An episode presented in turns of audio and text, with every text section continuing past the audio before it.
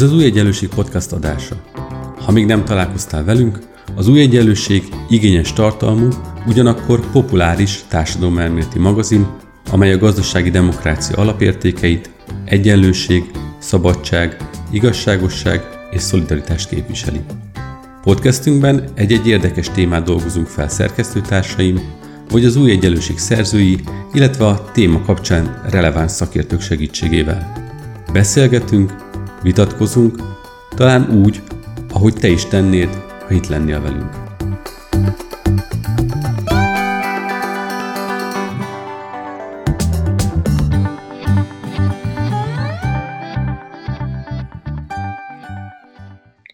Üdvözlöm a hallgatókat, Bíró Nagy András vagyok, az Új Egyenlőség Piros podcastjának szerkesztője, és mai témánk az, az egy időközi választás kapcsán az ellenzék helyzete.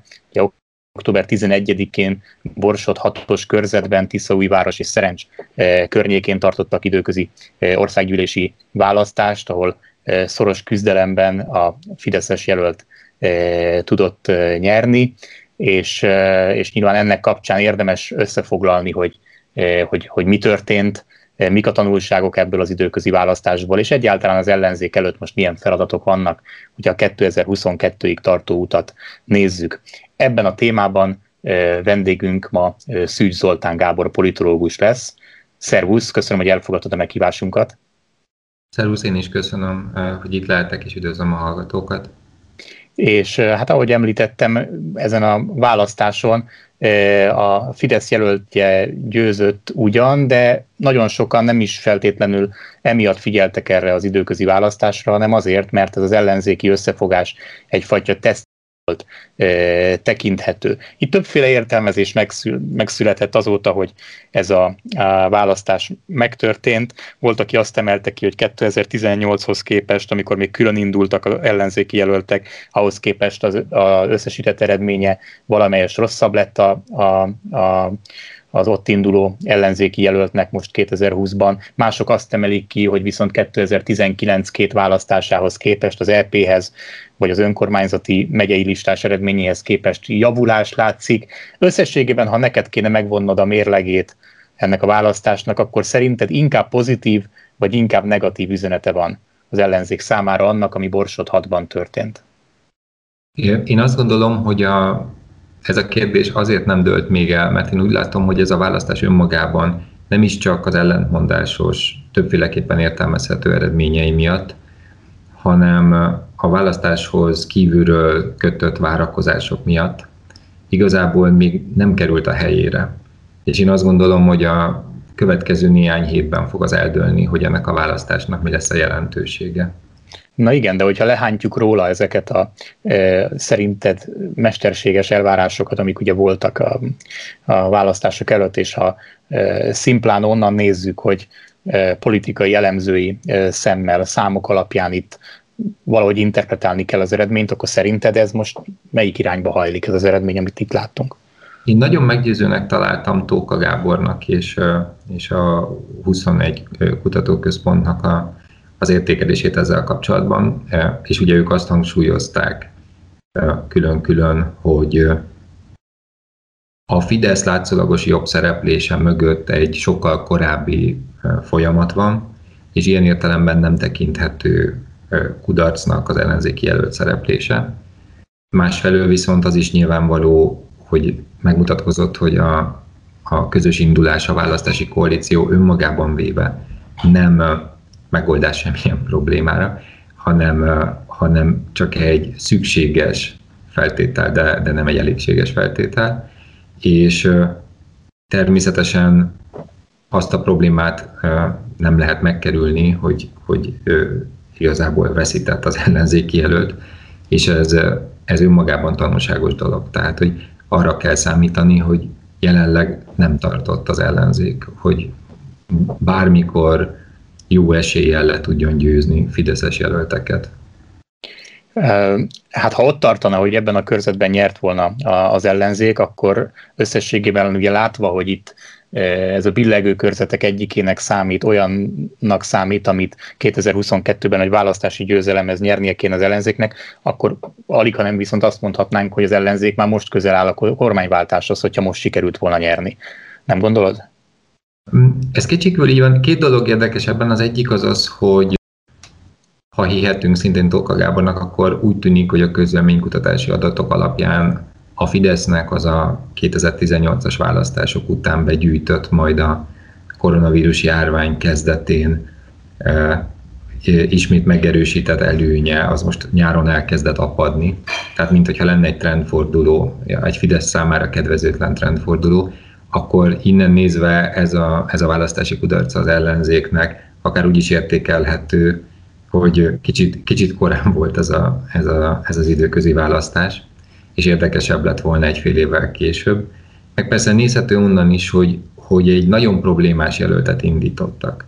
És pont a, pont a 21-esek leírták, hogy, hogy a Jobbik eh, helyi aktivistái nagyon sok munkát tettek ebbe a választásba, és, és az ilyen típusú körzetekben nem lehet figyelmen kívül hagyni a Jobbik szervezetének a jelentőségét, amit én teljesen el tudok képzelni. Másfelől viszont nagyon érdekes, hogy, hogy a jelöltnek a személye az országos politika szempontjából egy nagyon komoly kihívást jelentett a nem jobbik támogatók számára, mert hogy olyan, olyan az ő morális integritás fenyegető dolgokat képviselt korábban, aminek az elfogadása az, az, az, az valóban nagy veszteség mindenki számára. Most itt ezeket nem akarom feltétlenül megismételni, de, de valóban azt jelenti ez a bizonyos választási koalíció vagy együttműködés 2022-re, hogy az embereknek uh, tudomásul kell venniük, hogy nagyon sokszor olyanokat kell majd támogatniuk, akiket nem egyszerűen nem szeretnek, akiknek nem biztos, hogy a programjával egyetértenek, de, de az illetőnek az elfogadása, puszta tolerálása is lehet, hogy egyszerűen túlmegy azon a határon, amit az ember a saját önképével kapcsolatban nagyon könnyen tolerálni tud. Hát ezen a ponton, hogy a jelöltekről kezdtél beszélni, muszáj megkérdeznem, hogy véleményed szerint egy másik jelöltel az ellenzék nyerhetett volna a jelenlegi helyzetben, és hogyha már ennél a kérdésnél tartunk, akkor volt itt, ezt kiegészíteni egy másik kérdéssel, ami egy szintén a választások után egyébként a mércén megjelent cikkben volt, amely meg azt kezdte el hangsúlyozni a választás szempontjából, hogy a női jelölt, illetve az, hogy itt egy más arcát próbálta megmutatni a Fidesz, hogy nem Orbán Viktor és Kövér László, hanem a fiatal női politikusaikat küldték ki a frontra, esetleg ez számított volna valamit. Te mit gondolsz, hogy ezeknek az ilyen típusú húzásoknak lehetett a jelentősége? Tehát nyerhetett volna az ellenzék egy másik, kevésbé támadható jelöltel, illetve számított-e a Fidesznél az, hogy láthatóan másra helyezték a hangsúlyt a kampányban, mint amire szokták?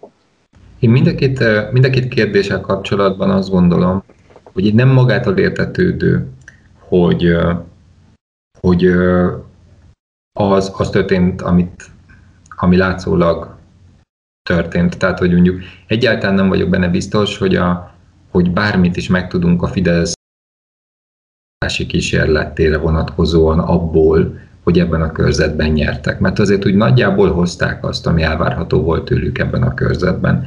Nagyon nagy erőforrások bevetésével könnyen lehet, hogy megkérdőjelezhető törvényességgel elköltött pénzek segítségével, ugye ez voltak ilyen típusú sajtóhírek is. Tehát, tehát nem biztos, hogy, hogy ez, ez bármit hozzáadott az ő kampányukhoz. Abból a szempontból viszont ez lehet érdekes, hogy nem buktak el vele, tehát lehet, hogy ez a Fideszen belül a későbbi tervezés szempontjából a fiatalitási törekvések számára egy extra legitimitást nyújt. Tehát nem biztos, hogy arról van szó, hogy ez önmagában véve segíti a választókkal való kapcsolattartást, vagy a, vagy a táboruk egyben tartását, növelését, ami ugye az elsődleges célja lenne ennek a dolognak, de egy Fideszen belüli ö, ö, politikai irányváltás számára ez egy megerősítés lehet, ami viszont a Fideszen belüli ügy, ami a választók szempontjából nem biztos, hogy érdekes, de a Fidesz hogy mondjam, a Fidesz belső hatalmi viszonyai szempontjából meg igenis érdekes. És akkor ugyanez igaz szerintem a jobbikos jelöltre is, hogy persze, ha lenne egy ugyanilyen helyben beágyazott, valószínűleg jobbikos jelölt, aki ugyanilyen tapasztalatokkal rendelkezik, viszont kevésbé megosztó, akkor, akkor valószínűleg plusz szavazatokat hozhatott volna be, de ez ugye próbáltam úgy is fogalmazni, hogy kiderüljön belőle, hogy, hogy, ez, hogy, ez egy, hogy ez egy olyan állítás, ami nem tartalmaz túl, túl mély belátást. Tehát, hogy igen, ha jobb lett volna a jelölt, akkor biztos, hogy jobban szerepel. Viszont, viszont én azt gondolom, hogy a, hogy a helyi jelöltnek a jelentősége az nem helyben volt érdekes. És ugye 2022-ben nem helyi választásokat fognak tartani, vagy legalábbis nem egy helyen fognak csak egyéni választókörzetekben választásokat tartani, hanem, egy, hanem mindenhol. Magyarán szóval ezt a bizonyos sokszínű belső ellentétektől feszített és rengeteg külső gyanakvással kísért koalíciót kell egyben tartani. És, és egy jobb jelölt lehet, hogy nem ért volna el jobb eredményt, vagy egy kevésbé megosztó jelölt lehet, hogy nem ért volna el helyben jobb eredményt, viszont kevésbé terhelte volna meg a későbbi együttműködést.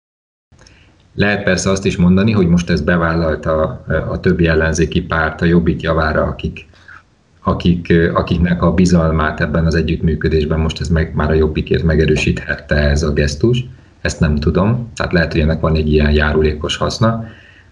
Viszont, viszont az biztos, hogy úgy kell majd 2022-re az ellenzéknek összerakni a saját csapatát, hogy, hogy, a, hogy a, az ilyen provokatív jelöltjeik minél kevésbé terheljék meg az együttműködésüket. Uh-huh.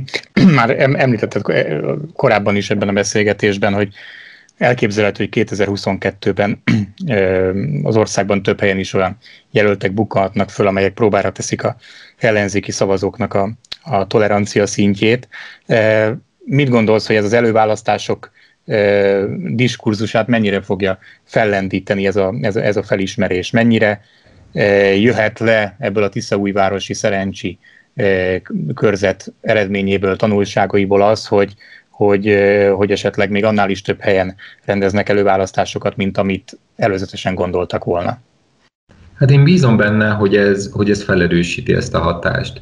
Most én nem, a, nem arról beszélek, hogy nyilvánvalóan mindenütt kellene rendezni előválasztásokat, mert ez egy, ez, ez részben egy technikai részletkérdés, tehát hogy a pártoknak kell tudniuk erről megállapodni, de az, hogy, a, de az, hogy az előválasztásnak lehet egy olyan legitimáló funkciója a jelöltekkel kapcsolatban, hogy még a nagyon megosztó, nagyon problémás jelöltek is, amennyiben elfogadhatóak a, a helyi ellenzéki erők számára, mégpedig olyan módon, hogy emögött szavazók, akár százai, ezrei is ott tudnak állni, akkor az azt jelenti, hogy az ilyen megosztó jelöltek sem olyan megosztóak többé, mert hiszen akkor azt lehet mondani, hogy hát lehet, hogy nem ő a legjobb jelölt, lehet, hogy nem ő nyeri meg a választásokat, vagy lehet, hogy ő nyeri meg a választásokat, csak sokan nem fognak örülni neki, hogy be fog kerülni a parlamentbe, de nincs mit tenni, tehát hogy a háttéralkunál lehet, hogy még mindig jobb volt az, hogy rábízták a, a szimpatizánsokra a jelölt kiválasztását. Most itt az ellenzéki együttműködés, az annak ellenére, hogy itt most nem hozott győzelmet, hanem csak szoros küzdelmet, ennek ellenére tehát úgy tűnik, hogy ez, ez nem kérdőjeleződött meg, és továbbra is elkötelezett, előkötelezettek az ellenzéki pártok abban, hogy közösen indítanak jelölteket, viszont úgy tűnik, hogy, hogy ennek ellenére is a kispártok, kamupártok dilemmája az, az, az fenn fog maradni. Láttuk ezt a mostani választáson is, ahol, ahol két-három százaléknyi szavazatot is elvittek kisebb szereplők. Hozzá kell tenni, hogy ez a jelenlegi helyzetben most éppen nem osztott, nem szorzott, mert a Fideszes jelölt nagyobb különbséggel nyert, mint amennyi szavazatot elvittek a kisebb jelöltek. De hogy látod, ez mennyire lehet 2022-ben egy egy komoly ö, probléma. Itt olyanokról lehet hallani, hogy akár 10-15 körzetben is egy-két százalékpontnyi különbség dönthet majd egyes körzetekben. Te ezt a kispártok, kamupártok kérdéskört, ezt, ezt mennyire tartod ö, fontosnak az e, választás egész szempontjából 2022-re? Hát ezek, a, ezek a, az előrejelzések nyilvánvalóan azt csugalják, hogy ez, egy, hogy ez egy komoly probléma lesz, és én azért örülök, hogy mostanra egyrészt az ellenzéki pártok eljutottak oda, hogy ők nem igazán szeretnének külön indulni, ha nem muszáj. Még azok a pártok sem, ahol hagyományosan nagyon erős az ezzel kapcsolatos ellenkezés, tehát ez a, a Jobbik és az LNP sem, sem, sem nyíltan ennek ellene. Ráadásul ezt részben megerősíteti szerintem az is, hogy a, hogy a tavalyi önkormányzati választások egyik nagyon nagy tapasztalata nem csak az volt, hogy, hogy meglepetésszerű győzelmeket arattak ezek a választási koalíciók, de az is, hogy az esetek túlnyomó többségében ezek kormányzó koalíciók alakulhattak át, és ezek a koalíciók többé-kevésbé, hát nem azt mondom, hogy problémátlanul, mert olyan soha nincs a politikában, de mégis stabilan fennmaradtak. Nyilván a sajtóba a Gödi példa ért el, mert, mert ott történt az ugye, hogy, hogy ez a koalíció teljesen szétesett, de, de a valóság az, hogy az esetek túlnyomó többségében nem ez történt. És, és emiatt valószínűleg emiatt is a, a pártoknak a, az ellenkezése ezzel az eszközzel szemben jelentősen csökkent, és mivel itt van az, hogy az alapfeltevés az, hogy az ellenzéki pártok, a nagy ellenzéki pártok együtt fognak indulni, illetve az önkormányzati választások az előválasztás intézményét is legitimálták. Tehát arra az esetre, hogyha valahol megjelennének nagyon erős kispárti szereplők, akkor még mindig lehet helyi alkukban oda jutni, hogy akkor rendben itt, itt, itt indítsunk előválasztást, és csináljunk egy nyílt versenyt, és nézzük meg, hogy ki a legerősebb jelölt. Cserébe viszont az illetők vállalják, hogy nem indulnak külön. Ez én azt gondolom, hogy, hogy két olyan eszköz, aminek a segítségével sokkal eredményesebben lehet harcolni majd a kamú pártok ellen, és, és ellensúlyozni az ő hatásukat. Nyilvánvalóan nem, nem, nem, nem tartom ebbe a körbe tartozónak mondjuk a két farkú kutyapártot, tehát hogy, hogy az, az kezdi átlépni azt a szintet, ahol ez már nem, nem, nem mondható el róluk, hogy ők csak egy kis párt lennének. Másfelől meg, meg az ő működésük egy csomó szempontból, hát hogy mondjam, ő, önmagát, önmagát igazolja, tehát hogy, hogy, hogy nagyon sokszor van olyan funkciójuk a helyi politikában most már, hogy, ha ők nem lennének, akkor, akkor sokkal kevésbé értenénk, hogy mi történik a helyi politikában, mondjuk a 12. kerület erre egy nagyon jó példa. De az, hogy, de az, hogy új szereplők inkább az előválasztás kiharcolásáért küzdjenek, és ne, és ne azért, hogy, hogy, hogy szétrolkodják a választásokat. Én azt gondolom, hogy ez egy, ez egy jobb helyzet, mint 2018-ban volt ilyen szempontból. A választások után most, az október 11-i választás után azt írtad egy cikkedben, hogy, hogy most igazából az ellenzék legfőbb feladata az, hogy kialakítson magáról egy olyan képet, kialakítsa a választókban azt a hitet, hogy az ellenzék erős. Nyilván ez azért fontos, mert önmagában, ahogy ezt le is vezetted, az ellenzéknek nincs elég szavazója jelenleg ahhoz, hogy, hogy mondjuk átfordítson egy ilyen körzetet, mint a, mint a, mint a Borsot hatos. Szerinted mire lenne szükség most az ellenzéki oldalon ahhoz, hogy, hogy ezt az erős sugárzást, ezt, ezt, ezt véghez tudja vinni a következő másfél évben? Tehát mivel lehetne kialakítani ezt a, ezt a hitet az emberekben, hogy az ellenzék igenis egy erős potenciális kihívója a kormánynak? Hát én, én azt gondolom, hogy bár az eredményeken ez nem látszik, de van egy csomó biztatójel. Tehát az egyik ilyen biztatójel önmagában az, hogy egy csomó önkormányzatban ott vannak. Ez azért fontos, mert, mert ez alapvetően változtatta meg tíz év után, de nagyon sok tekintetben 13 év után a magyar politikát, hogy most már egy csomószor nem a kormány diktálja a tempót bizonyos politikai témákkal kapcsolatban, hanem az ellenzék. Tehát a helyi politikai ügyek, azok hát mégiscsak, mégiscsak nagyon sokszor helyben merülnek fel, és erre a kormányzat kénytelen csak reagálni. Barátságosan, nem barátságosan, ez mindegy is. Ha pedig kívülről megpróbálnak beavatkozni, akkor az pedig külső beavatkozásnak fog tűnni, és azért azt, amit a, amit a, amit a NER rendszeresen elsüthetett poénként egy csomó autonóm intézménnyel kapcsolatban, hogy nekik nincs demokratikus felhatalmazásuk, ezt azért mondjuk egy főpolgármesterrel szemben nem olyan könnyű elmondani. Ez az egyik. A másik az, hogy, hogy bár ennek még nincsen semmilyen rövid távú hatása, de azért az, hogy, hogy az ellenzéki pártok tudtak nyerni, és azért ebből a szempontból már az európai parlamenti választásnak is volt egy olyan eredmény, hogy ott már voltak győztes ellenzéki pártok, akik saját magukhoz képest egyértelműen jól szerepeltek, és úgy is fogták fel, hogy jól szerepeltek, ugye a DK meg a Momentum.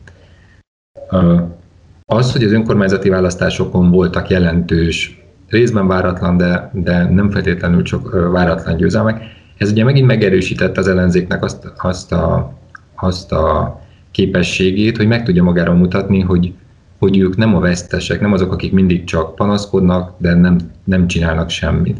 Megint a főpolgármesterre hivatkoznék, ugye a főpolgármesterrel kapcsolatban folyamatosan az volt a Fidesznek a, a, a stratégiája, hogy megpróbálják az ő karakterét rombolni, és megpróbálni őt úgy beállítani, mint aki gyenge, erőtlen, tépelődő, stb. És ehhez képest kiderült róla, hogy ő az az ember, aki valóban nem, nem egy ilyen macsó politikus karaktert ö, ö, alakított ki magáról, viszont kifejezetten ütésálló.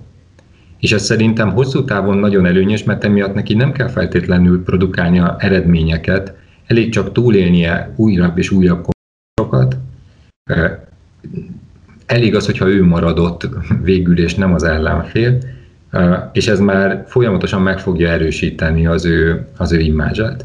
Egy harmadik dolog, hogy, hogy annak ellenére, hogy szűkültek az önkormányzatoknak az erőforrásai, azért nekik lehetőségük nyílt arra, hogy egyébként az embereket foglalkoztató fontos kérdésekben megszólaljanak, és, és ráadásul politikailag kezdeményezőként lépjenek fel, és mondjuk ez megint fővárosi példa, de, de ez nem csak fővárosban lehet ilyen példákat hozni, csak, csak ez nagyon látványos volt, mondjuk a forgalomcsillapítás kérdése, ahol, ahol igazából pénzbe alig kerülő, látványos emberek ezreinek, tízezeinek az életét befolyásoló, ráadásul érzelmeket felkavaró és, és, és értékrendi alapon megmagyarázható ügyeket tudtak ö, felkarolni, ami beilleszkedik a saját magukról a nyilvánosságban kialakítani akart képbe.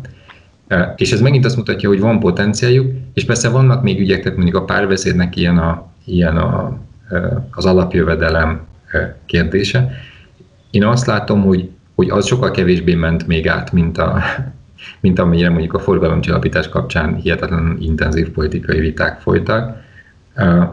De azt jelzi, hogy, hogy hogyha ha, ha az ellenzéknek van türelme, akkor van arra lehetősége, hogy, hogy szépen lassan elkezdje elvenni a Fidesztől a magyar politika, a magyar politikai viták alakításának a, a a, a monopóliumát, és én azt gondolom, hogy ebből a szempontból a Fidesznek most nagyon-nagyon-nagyon-nagyon-nagyon rossz a helyzete, mert a koronavírus járvány egyszerre jelent egy, egy olyan, olyan egészségügyi krízist, amit láthatóan félrekezeltek. Az első hullámot megúzták, de a második hullámban teljesen letagadhatatlanok a hibáik, és az eredmények is, hogy mondjam, most már nem alkalmasak arra, hogy eltakarják a hibáikat tavasszal nagyon csúnyán félrekezelték a gazdasági válságot, és ennek a következményeit most már hosszú távon látni fogjuk.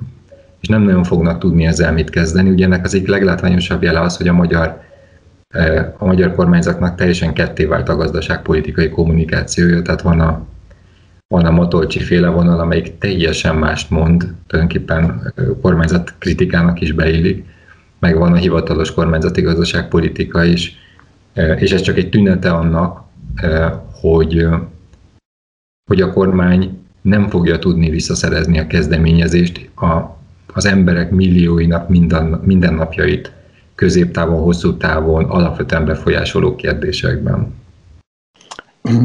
Hogyha elérkeztünk ide a gazdasági válság kérdéséhez, akkor és az, hogy a kormánynak ez azért egy nehéz, nehéz helyzet, hiszen nem egy a várakozásaiknak megfelelően V alakú válság, tehát ami azt jelenti, hogy egy gyors bezuhanás után egy gyors visszakapaszkodás, hanem most már e, tényleg mindenki elismeri, még a kormányzati gazdaságpolitikusok is, hogy ez egy elhúzódó válság. Viszont egy ilyen helyzetben te mit gondolsz, hogy milyen feltételei vannak annak, hogy a, az ellenzék ebből a helyzetből politikailag valamit profitálni tudjon? Tehát e, Mi úgy is föltehetném a kérdést, hogy mi ingathatná meg vég, végül végső soron most már a Fidesz gazdasági legitimációját. Ezt már tavasszal is beszéltük, volt is erről kutatásunk, amit bemutattunk a tíz éves Orbán kormányzás kapcsán, ami mutatta, hogy a Fidesz egyik fő pillére az, hogy a saját szavazói mennyire hisznek abban, hogy tudja menedzselni a gazdaságot ez, ez, ez a kormány. Szóval ez a hit, hogy látod ebben a,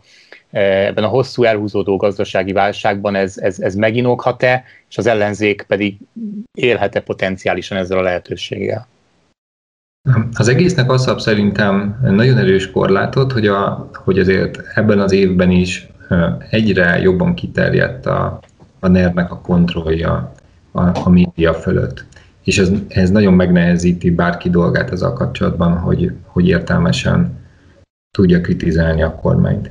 Ugyanakkor, hogy mondtam az előbb is, én azt látom, hogy a, hogy a kormánynak a mozgástere, a tényleges gazdaságpolitikai mozgástere szűkül. Egyszerűen azért, mert, mert lassúak voltak, félreértették, ami tavasszal történik, nagyon-nagyon makacsú ragaszkodtak a tévedéseikhez, és, és azt gondolom, hogy még az őszt is félreértették. Azért értették félre az őszt, mert azt hitték, hogy az a tanulság, hogy nem szabad lezárni az országot, hiszen a járvány úgysem lesz olyan durva, és ehhez képest meg valójában arra jöttek, azt felejtették el, hogy ők tavasszal nem zárták le az országot. Tehát az úgynevezett kiárási korlátozásoknak a tényleges hatása túl van értékelve, sokkal inkább egy PR fogás volt. A magyar gazdaság az többé-kevésbé spontán módon állt le. Még az iskolákból is tömegesen vitték haza az emberek spontánul a, a szülők a gyerekeiket, amit ugye most már a szülők nem akartak bevállalni, mert nem tudták megtenni. Tehát, hogy magyarán szólva a kormánynak a tényleges ráhatása a lezárásokra so, nem volt olyan nagy, viszont ők, ők maguk bebeszélték maguknak, hogy ezt ők csinálták, ami én azt gondolom oda vezetett, hogy, hogy, hogy egy, rossz, egy rossz választ sugalt nekik az ősszel kapcsolatban, aminek most van meg a következménye. A lényeg az, hogy, hogy, hogy van egy nagyon erős ilyen kognitív korlát, amit, ami, ami csak mostanában tud talán a kormány túllépni, viszont most már viszonylag késő. És én úgy látom, hogy az összes többi a magyar nyilvánosságban lévő szereplőnek ugyanez a problémája. Tehát, hogy az ellenzék a válság elején, és ez nem egy magyar sajátosság, nagyon szűk mozgástérrel rendelkezett, ilyenkor mindig mindenki arra figyel, hogy mit mondanak a hatalom birtokosai, mert mégiscsak ők a felelősek az országért. Meg is nő a bizalom irántuk. Viszont azt azért túlzás lenne állítani, hogy, a, hogy az ellenzéki pártoknak lenne egy koherens, kifejezetten a koronavírus válságot középpontba állító kommunikációs stratégiája, és hogy azt, annak a megvalósulását látnánk nap, mint nap. Sem a gazdaságpolitikai intézkedések, sem, a, sem az egészségügyi intézkedések terén egyáltalán nem az látszik, hogy, hogy az alakítaná a nyilvánosságot, amit erről az ellenzék mondani tud. Ráadásul mindennek a tetejében én azt gondolom, hogy a magyar médiában is érzékelhető volt ez a, ez a kognitív ö, ö, ö, korlátozottság, tehát hogy, hogy nem akartak inni a szemüknek a gazdasági újságírók, úgy általában a média, de még a járványal kapcsolatban sem. Tehát, hogy én azt látom, hogy most tartott a nem kormánypárti média, hogy, hogy sorra jönnek ki olyan elemzések például a magyar egészségügy helyzetéről, amik, amik nagyjából azon a szinten vannak, amit azért úgy anekdotikus bizonyítékok alapján azért sejteni lehetett magunktól is. Tehát magyarán szóval mint most kezdeni a média is behozni ezt a hátrányát.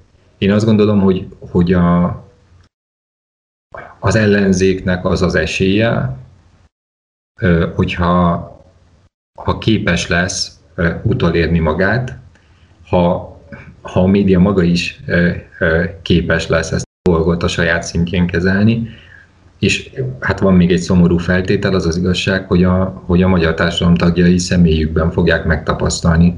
Egyrészt a megbetegedéseket, a halálozást, és a gazdasági következményeket is. Tehát mondjuk, ha belegondolunk abba, hogy a gazdasági téren az egész nyár azzal telt, hogy azt hallgattuk, hogy a, hogy a, hogy a turizmusban, a belföldi turizmusban milyen fantasztikus sikerek voltak, miközben ugye a KS adataiból tudjuk, hogy a kereskedelmi szálláshelyeknél igazából egyáltalán semmiféle pozitívumot nem lehet látni, tehát minden egyes hónapban a kereskedelmi szálláshelyek sokkal rosszabbul teljesítettek, mint egy évvel korábban.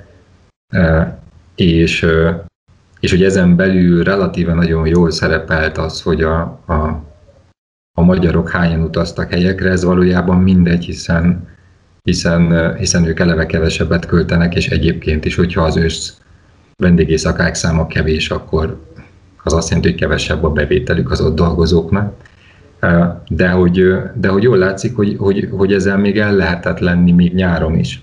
Én nem hiszem, hogy ezt nagyon sokáig meg lehet tenni, tehát a hiányzó pénzek azok hiányozni fognak. És előbb-utóbb, előbb-utóbb itt nagyon, nagyon kemény következményei lesznek az emberek számára. Nyilván az is megtévesztő volt mondjuk, hogy egy csomó elhalasztott fogyasztást az emberek bepótoltak, amikor a lezárások megszűntek nyáron de ez is el fog múlni, tehát amikor el fog fogyni az emberek pénze, akkor hirtelen ez majd egy nagyon, nagyon fájdalmas tapasztalat lesz. Uh-huh, és viszont... ez, ez, ez, csak annyit akartam mondani, hogy, hogy ez lesz az a, az a az a, az ilyen megnyíló lehetőségtér, amin belül az ellenzéknek lehetősége lesz a kormány sokkal hatékonyabban kritizálni. Igen, de most arra, ahhoz szeretnék egy kicsit kapcsolódni, kapcsolódni hogy, hogy mintha az első hullámban és az első hullám után is egészen itt a második hullám erejéig biztosan, mint hogyha elvált volna a Fidesz válságkezelésének a megítélése attól, hogy az emberek hogyan látják a saját helyzetüket. Ugye fogyasztói bizalmi index, sokszor szokták emlegetni, hogy ha az bezuhan, akkor a kormánypártok támogatottsága az elmúlt 30 évben mindig bezuhant, és ez most először nem történt meg úgy, ahogy, ahogy, ahogy szokott. Nyilván azért, mert az emberek a vírust tartották elsősorban a bűnösnek, és nem pedig azt, hogy a Fidesz hogyan kezelte az első hullámot. Te hogy látod, hogy, hogy a következő időszakban lehet ezt PR-ral orvosolni? Tehát lehet ezt kommunikációval úgy orvosolni a Fidesz részéről? Tehát most nem az ellenzéket kérdezem, hanem hogy, hogy, hogy igazából hogy mit, mit várhatunk a Fidesztől, hogy mire építheti a következő másfél évnek a kommunikációját, a kampányát, eh, mire készülhetünk a Fidesztől, mivel próbálhatja meg eh, a választók számára továbbra is eh, elfedni azt, hogy, hogy, hogy valójában valójában milyen folyamatok mennek végbe az országba, illetve, és talán ez még fontosabb, hogy az emberek azt érzékelik, hogy a saját helyzetük objektív mércékkel, például kieső vedelemben vagy a munkahelyekben számolva e, romlik, akkor azt ne a kormány nyakába varják, hanem, hanem valamilyen más e, tényezőre, például a vírusra mutogatva. Mit gondolsz erről? Én az egyik dolog, amit erről gondolok, az az, hogy a, hogy a kormány igazából egyetlen nem teljesített jól kommunikációs szempontból az idei évben. Most mondok egy, annak ellenére mondom ezt, hogy természetesen az eredmények valamelyest őket igazolják, tehát hogy nem zuhant össze a népszerűségük. És mindaddig, amíg nem zuhan össze a népszerűségük, addig bizonyos értelemben azt lehet mondani, hogy tulajdonképpen elég, amit csináltak. De, de közben meg, ha az ember megnézi, hogy hogyan próbálták tavasszal a gazdasági válságot kezelni, és, és tudjuk azt, hogy, hogy mondjuk a második negyed év a modern magyar történelem egyik legnagyobb, vagy talán legnagyobb gazdasági visszaesésével járt. Közben azt mondta mondjuk az ITM-nek a vezetője, hogy, hogy a, de kellős közepén, tehát ő az adatot hivatalosan nem tudta. Azt mondta a Magyar Hírlapban, hogy hogy hát ő nem, nem íróasztal mögött töltötte az idejét, mint néhány közgazdász, ezért nem írogat butaságokat, hanem neki a gazdaságban vannak kapcsolatai, és telefonálgatott párat, és ő úgy látja, hogy nem olyan súlyos a helyzet, és tette mindezt úgy, hogy annak a negyedévnek ezt pontosan a közepén mondta, aminél egyébként mindenki számára jól érzékelhetően állt a magyar gazdaság, de szó szerint álltak mindenütt a gyártósorok, üzletek, mindenféle szolgáltatások ö, ö, teljes mértékben leálltak. Érthetetlen volt, hogy, hogy ezt hogy gondolja. És ez még akkor is érthetetlen volt, hogyha ha, ha azt, azt kalkuláljuk bele, hogy azt feltételezte, hogy ez majd egy gyors, ö, helyreállással egy ilyen V alakúnak mondható válság lesz. Ez még akkor is túlzás volt, mert hogy, mert hogy, mert hogy utána kiderült, hogy hülyeséget beszélt, ami nyilvánvalóan rontotta a szava hihetőségét, hogy, hogy bejelentettek egy nagy gazdasági mentőcsomagot, és azt a gazdasági mentőcsomagot még a saját velük viszonylag szimpatizáló, bár nem kézévezérelt sajtó sem tudta komolyan venni. Heteken belül megbukott az egész. Vagy hogyha most átmegyünk őszre, és azt látjuk, hogy, hogy, hogy egy idő után elkezdtek ki beszélni a saját tavasszal még, még mellettük álló egészségügyi szakértőik is, hogy, hogy párhuzamosan zajlott az, hogy a magyar kormány folyamatosan a határozás sikerességéről beszélt, és sorra egymás után jelentek meg az interjúk cikkek, gyakorlatilag segélykiáltások arról, hogy hatalmas baj lesz, majd utána tényleg hatalmas baj is lett. Az, hogy, a, az, hogy megpróbálkozott a kormány különböző új témák bevetésével, és azért nem mondanám, hogy ez, hogy ez, hogy ez nagyon sikeres lett volna. Én azt látom, hogy, hogy nem igazán találják ezen a helyzeten a fogást, ami emberileg valahol érthető persze, hiszen, hiszen ez az elmúlt évtizedek legsúlyosabb globális egészségügyi válsága, tehát honnan is tudhatnák, hogy hogy kell kezelni. Viszont, viszont itt jön az, hogy önsorsrontás az, ahogyan ők a politikához hozzáállnak. Tehát az a dolog, hogy mindent ők tudnak a legjobban, senki másnak nincsen joga belepofázni, és mindenki az ellenségük, akit le kell győzni. Bármi is történjék, valahogy, valahogy végül abból azt kell csinálni, hogy valakit legyőznek. És ugye ez egy, ez egy olyan típusú válság, ami erre alkalmatlan. Mert, mert vírusokat nem tudnak legyőzni, és adásul nem is sikerült a vírust állítani a küzdelem középpontjába, mert attól viszont nagyon féltek. Tehát megpróbáltak mindenféle mással foglalkozni. Ezért én úgy látom, hogy, hogy, hogy viszonylag rossz esélyekkel vágnak neki a következő évnek. Tehát amikor azt mondja a miniszterelnök, hogy most már csak jövő nyárig kell kitartani, azért az egy nagyon ijesztő beismerése annak, hogy, hogy, hogy teljes mértékben elvesztette a kontrollt az események fölött.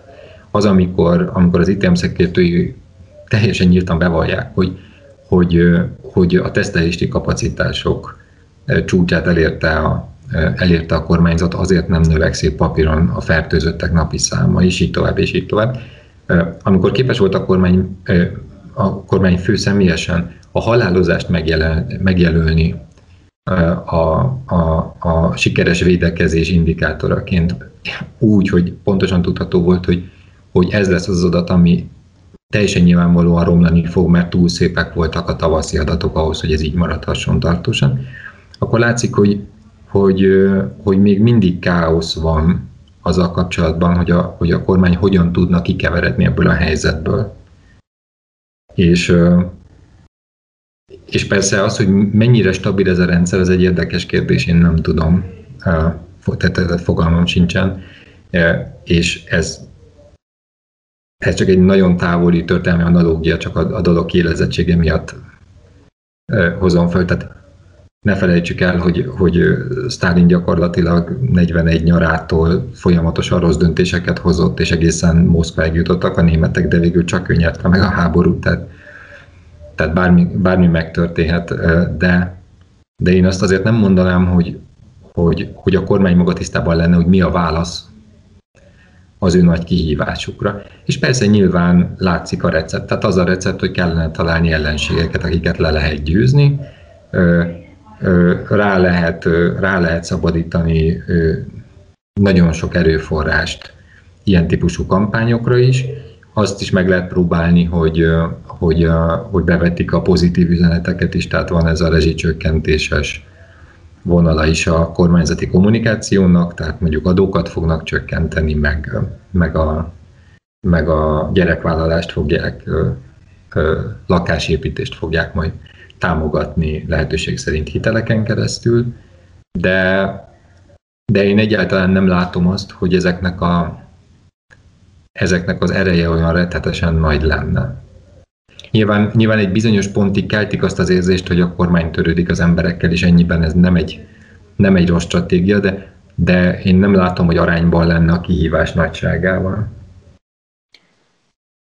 Köszönöm szépen. Időnk végére értünk ezúttal. Köszönöm szépen Szűcs Szoltán Gábornak, hogy itt volt velünk. Azt hiszem, hogy a következő hetekben, hónapokban még arról, hogy a válságot hogyan kezeli a kormány, és az ellenzéknek ebben milyen politikai, stratégiai lépéseket kell tennie annak érdekében, hogy esélyes kihívója lehessen a kormánynak. Erről még nagyon sokat fogunk beszélni, úgyhogy köszönöm szépen Szűcs Zoltán Gábornak, hogy itt volt velünk. Én is köszönöm, hogy itt láttam. A hallgatóinknak pedig szeretném megköszönni, hogy ezen a héten is velünk tartottak. E, ígérem, hogy hasonlóan izgalmas témákkal fogjuk folytatni a következő hetekben is. A viszonthallásra. Viszonthallásra.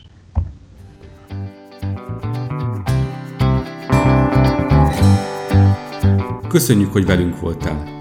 Olvasd minket az újegyenlőség.hu oldalon, nézd meg videóinkat a YouTube csatornánkon, és kövess minket a Facebookon és hallgass meg a következő podcastünket. Ha tetszett, akkor szólj barátaidnak, ismerősöidnek is.